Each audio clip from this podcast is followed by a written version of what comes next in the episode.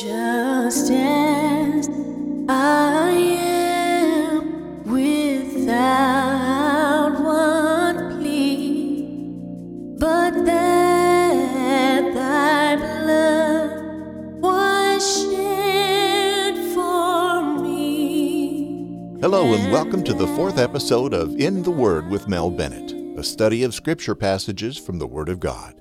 It's great to have you with us. My name is Steve Webb. If this is your first time with us, I hope you like what you hear. If you're a returning listener, you're now part of the LifeSpring family, with all the benefits that accrue there too. Today, Pastor Bennett will continue his teaching from the Gospel of John, verses 4 and 5, and will have as a subject the themes of John life and light. Before we get started, I just want to say that Pastor Bennett had some technical issues in recording this message. I cleaned it up as best I could, and if you'll hang in there, it does get better about halfway through. Also, at the end, Pastor again reads the words of an old hymn. I promise you, we don't discuss beforehand what he's going to say, other than him just giving me a very brief idea of the topic or verses he'll cover on the next podcast. But the hymn he references today is one that I did on the LifeSpring Hymn Stories podcast. So be sure to listen all the way to the end of the podcast today to hear more about that. Okay, without further ado, here is Pastor Mel Bennett with the accompaniment of some songbirds. Hi, thanks for listening today. I want to do a couple of things before I start into the Word of God, rather. And that is, first of all, to explain that I'm doing this broadcast from my daughter's bedroom where I'm staying.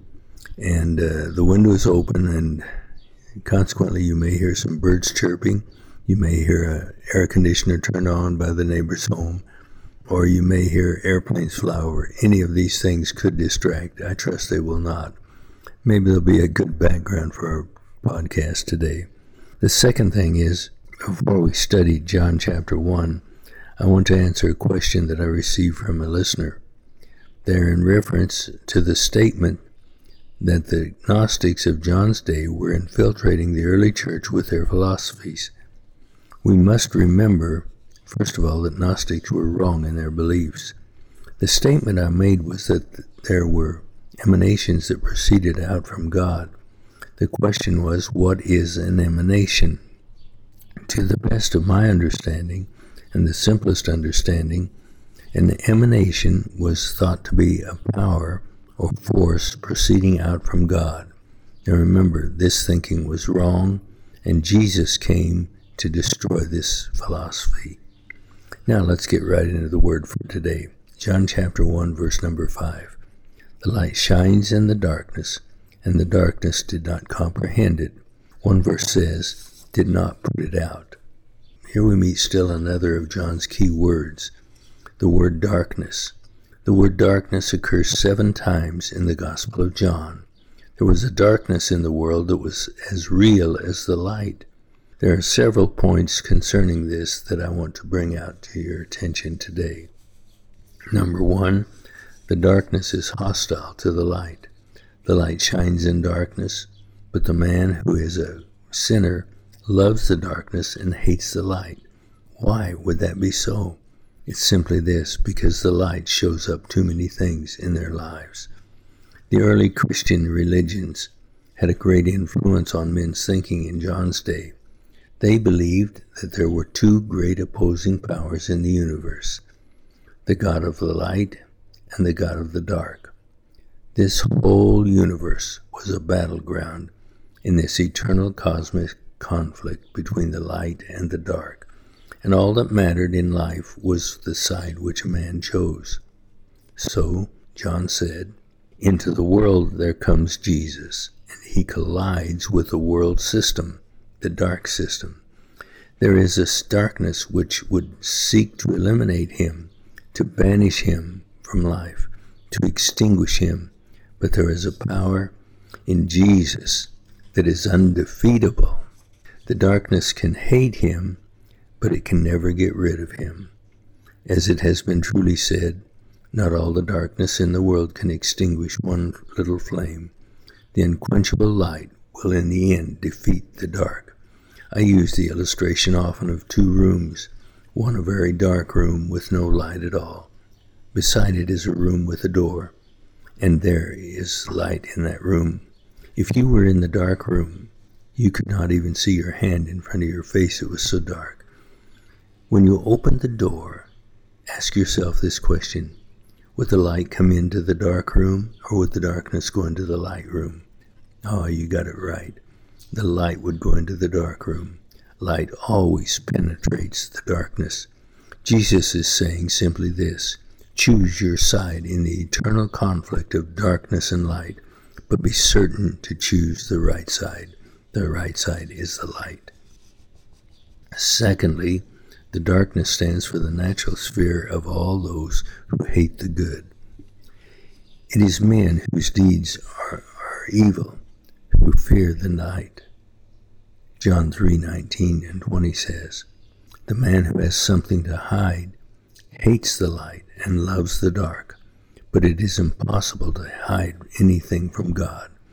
This searching of God sweeps the shadows away and illuminates the evilness of this world.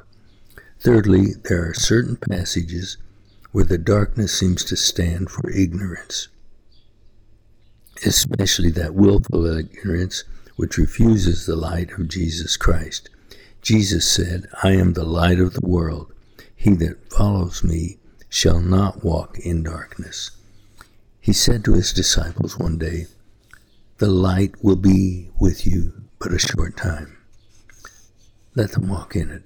If they do not, the darkness comes, and a man who walks in darkness does not know where he is going. He says he came with his light that men would not be able to abide in darkness. You see, without Jesus Christ, a man cannot find or see the way. He is like a blindfolded man, or even like a blind man. Without Jesus Christ, life was lost. Jesus is the light which shows a man the road and which lights the road at every step of the way. There are times when John uses the word darkness symbolically. He uses it at times to mean more than merely the dark of a literal and an earthly night. He tells of the miracle of Jesus walking on the water. He tells how his disciples had embarked on their boat trip and how they were crossing the lake without Jesus. And then he says, It was now dark, and Jesus was not come to them. You see, without the presence of Jesus, there was nothing but the threatening dark. He tells of the resurrection morning. He begins the story the first day of the week. Mary and comes with Mary Magdalene. And when it was yet dark, the Bible says, John was telling us that Mary was living at, at the moment in a world from which she thought that Jesus had been eliminated. A world like that was dark. Jesus tells the story of the Last Supper. In it, he tells how Judas received the sop. He went out to do his terrible work and to arrange for the betrayal of Jesus. John says, with a kind of terrible symbolism, he was having him having received the sop, went out immediately, and it was night, or it was dark. Judas was going out into the night of a life which had betrayed Jesus Christ.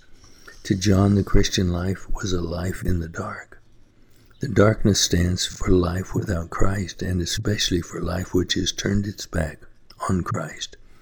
Finally, the Greek word which we translate put out can have three meanings one, the darkness never understood the light. There is a sense in which the person of the world does not understand the demands of Christ or the way which Christ offers them. Secondly, the darkness never overcame Christ. The darkness pursued Christ Jesus, but could not overtake him. It tried to eliminate Jesus, even to the point of the crucifixion, but it never succeeded. Man's attempt at an extinguishing flame or fire is the third point. Although men did their best to eliminate or extinguish the flame of the light in Jesus Christ, they could not put it out. In every generation, the light shines on, in spite of man's attempt to put it out. Praise God. Now look at John 1 6 through 9. Here we read of the witness to Jesus Christ. Listen to these words. There was a man sent from God whose name was John. This man came for a witness to bear witness of the light, that all through him might believe. He was not that light, but was sent to bear witness of that light. That was the true light which gives light to every man coming into the world. It seems that every reference to John the Baptist in the Gospel of John is a matter of depreciation. There is a reason for this. For 400 years, the voice of a prophecy was not heard. Now the voice is once again heard, and people had a tendency to give this Baptist a higher place than they did to God. John needed people to see that the Baptist held a place subordinate to Jesus Christ. The Baptist was a witness to that light. He did not see himself as a Christ or even as a great prophet himself. John 1 and 20. John the Baptist gave no encouragement to the exaltation of himself or his ministry in comparison to Jesus. Rather, he discouraged it. Tragically, it still can happen today that people worship a preacher rather than the Christ. May God help us that we never put a preacher above God, but we realize Jesus Christ is the hope that which we long for and the light which we look for. Another great key word of John's gospel is the word witness. There are at least eight witnesses to the validity of Christ in the gospel. Very quickly and shortly, let's look at those eight points. Number one, there is the witness of the Father. Jesus said, The Father that sent me bears witness of me. What did he mean? He meant simply that an inner voice spoke to him of what he was about and what he was to do. Also, there would be an inner voice in the people that would witness to them that Jesus was truly the Son of God.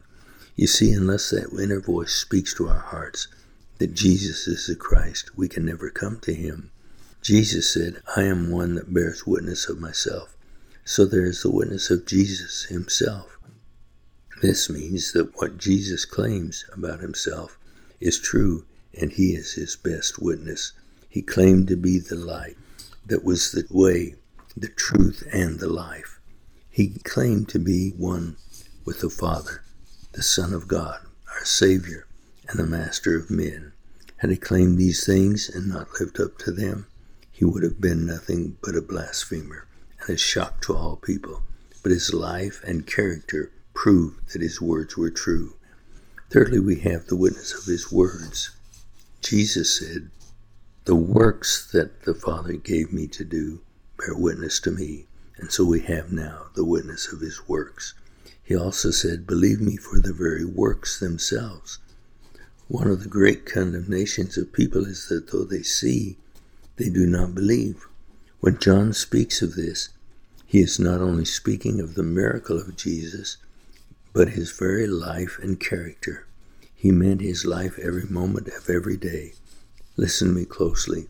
It is not by working miracles that we prove that we believe, but by living every day for Jesus. It is in the ordinary things of life that we show our Christian life the best. Fourthly, there was the witness of the Scriptures. Jesus said, If you had believed Moses, you would have believed me, for he wrote of me all through the history of Israel. Men had dreamed of the day when life, a Messiah, would come. They had drawn their pictures and set their, down their ideas of him.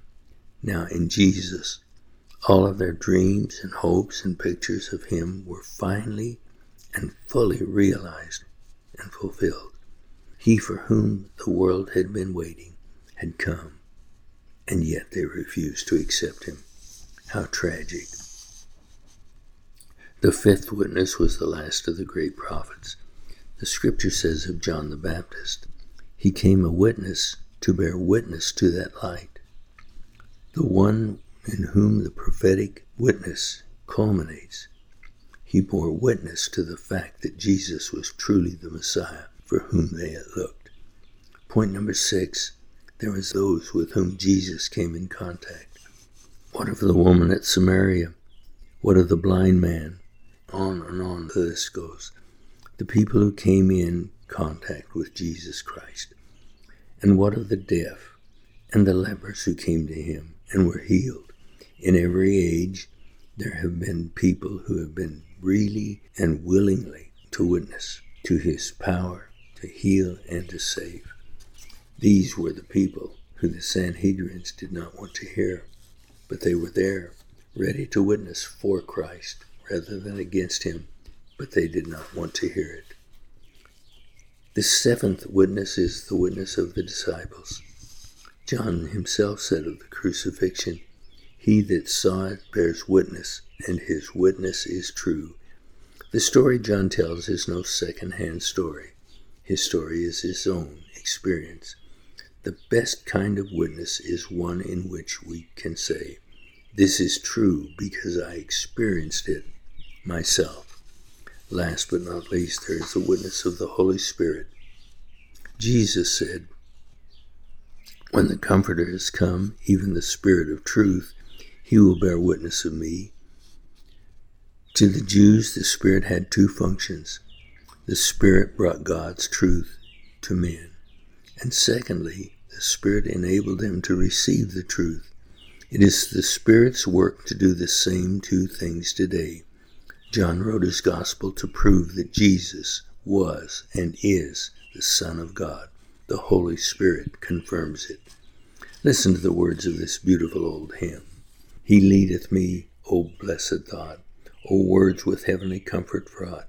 Whate'er I do, where'er I be, still 'tis God's hand that leadeth me. He leadeth me, he leadeth me, by his own hand he leadeth me. His faithful follower I would be, for by his hand he leadeth me. Sometimes mid scenes of deepest gloom, sometimes where Eden's bowers bloom, by waters still or troubled sea, still 'tis God's hand that leadeth me. Lord, I would clasp thy hand in mine, nor ever murmur nor repine, content whate'er lot I see, still 'tis thy hand that leadeth me. And when my task on earth is done, when by thy grace the victory's won, even death's cold wave I will not flee, since God through death leadeth me.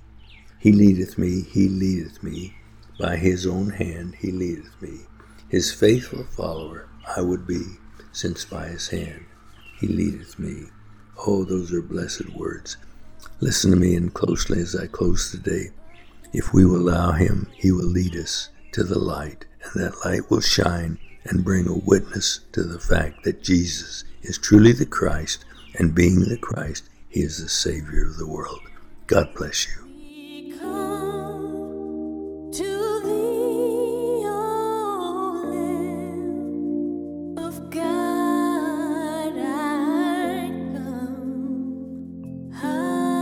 Thank you, Pastor.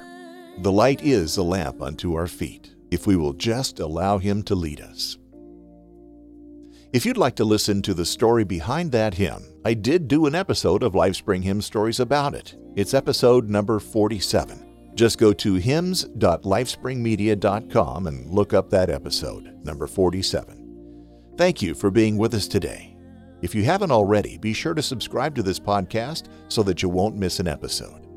Until next week, may the Lord bless you and keep you.